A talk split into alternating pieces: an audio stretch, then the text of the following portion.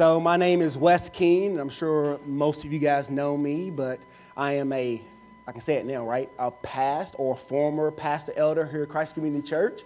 And in true Christ Community Church fashion, fashion and with me, I get a text last night. Was, I think it came through at about 4:30, Blake, right? So I was at my in-laws' house with no service. So when I got service into town, it was about 7:30, saying, "Hey, Wes, can you share your story tomorrow?" And I was like, "I'll give you five minutes." And then Tiff said, "Well, what are you going to say?" I was like, "I don't know." But I did take some time last night and this morning to prepare or think about the question that Blake asked me, and it was, What is God doing in your life post Pastor Elder? My first answer was, Well, it's only been three months, right?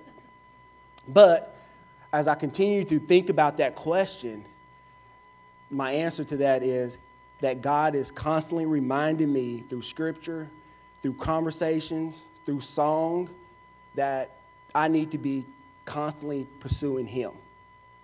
I think sometimes, and I'm guilty of this as well, is we're called to do a particular task or job, or we serve in a particular area, and once we're done with that, we feel like, shoo, I'm good, right? That is not the case because this is not a sprint, this is a marathon. And each race or each phase that you run in your life is preparing you for the next one, right? So I ran across uh, some scripture to back that up, right? So in Philippians 3, you know, Paul is talking about all the things that he's done, right? All the things that he's accomplished to help further the kingdom of Christ. And he's like, I have blinders on. I don't look to my past, I'm looking forward. And in Philippians 3, um, I think I'm doing 12 through 14, it says, I don't mean to say that I've already achieved these things or that I've already reached perfection but I press on to, to possess that perfection for which Christ Jesus first possessed me. No, dear brothers and sisters, I have not achieved it, but I focus on this one thing forgetting the past and looking forward to what lies ahead. I press on to reach the end of the race and to receive the heavenly prize for which God, through Christ Jesus, is calling us. So if you just finished a race and not just a phase. You just reached a, a checkpoint, and I'm talking to myself. Congratulations, great job on your success. Now rest up, pray up, read up, and get back out there. If you've been on the sidelines wondering what you need to be doing, what are you waiting on? Get in there.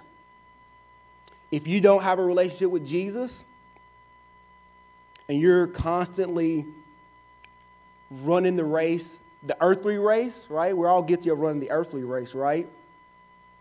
I pray that you would, you would allow us to help you make an introduction to Jesus Christ so you can start running the race for Him. Amen? All right, good job. Hey, I'm going to invite the band back up, right? And I'm going to say a prayer for us, and we're going to continue on through worship. Will you stand with me? God, we thank you so much for all that you do for us and for allowing us another opportunity to gather in your name. I pray that you would send your Holy Spirit here to consume us, uh, that you would send your Holy Spirit here to challenge us, that you would send your Holy Spirit here to equip us, Lord God, and that through song, through scripture, through hearing the word from Blake, Lord God, you would speak to us individually where we are, and that you would just, uh, as a body, Lord, we can go outside these four walls and to spread the good news of Jesus Christ and to be your hands and feet. We love you so much. We thank you for your son Jesus and the season that we're in. And let the church say amen.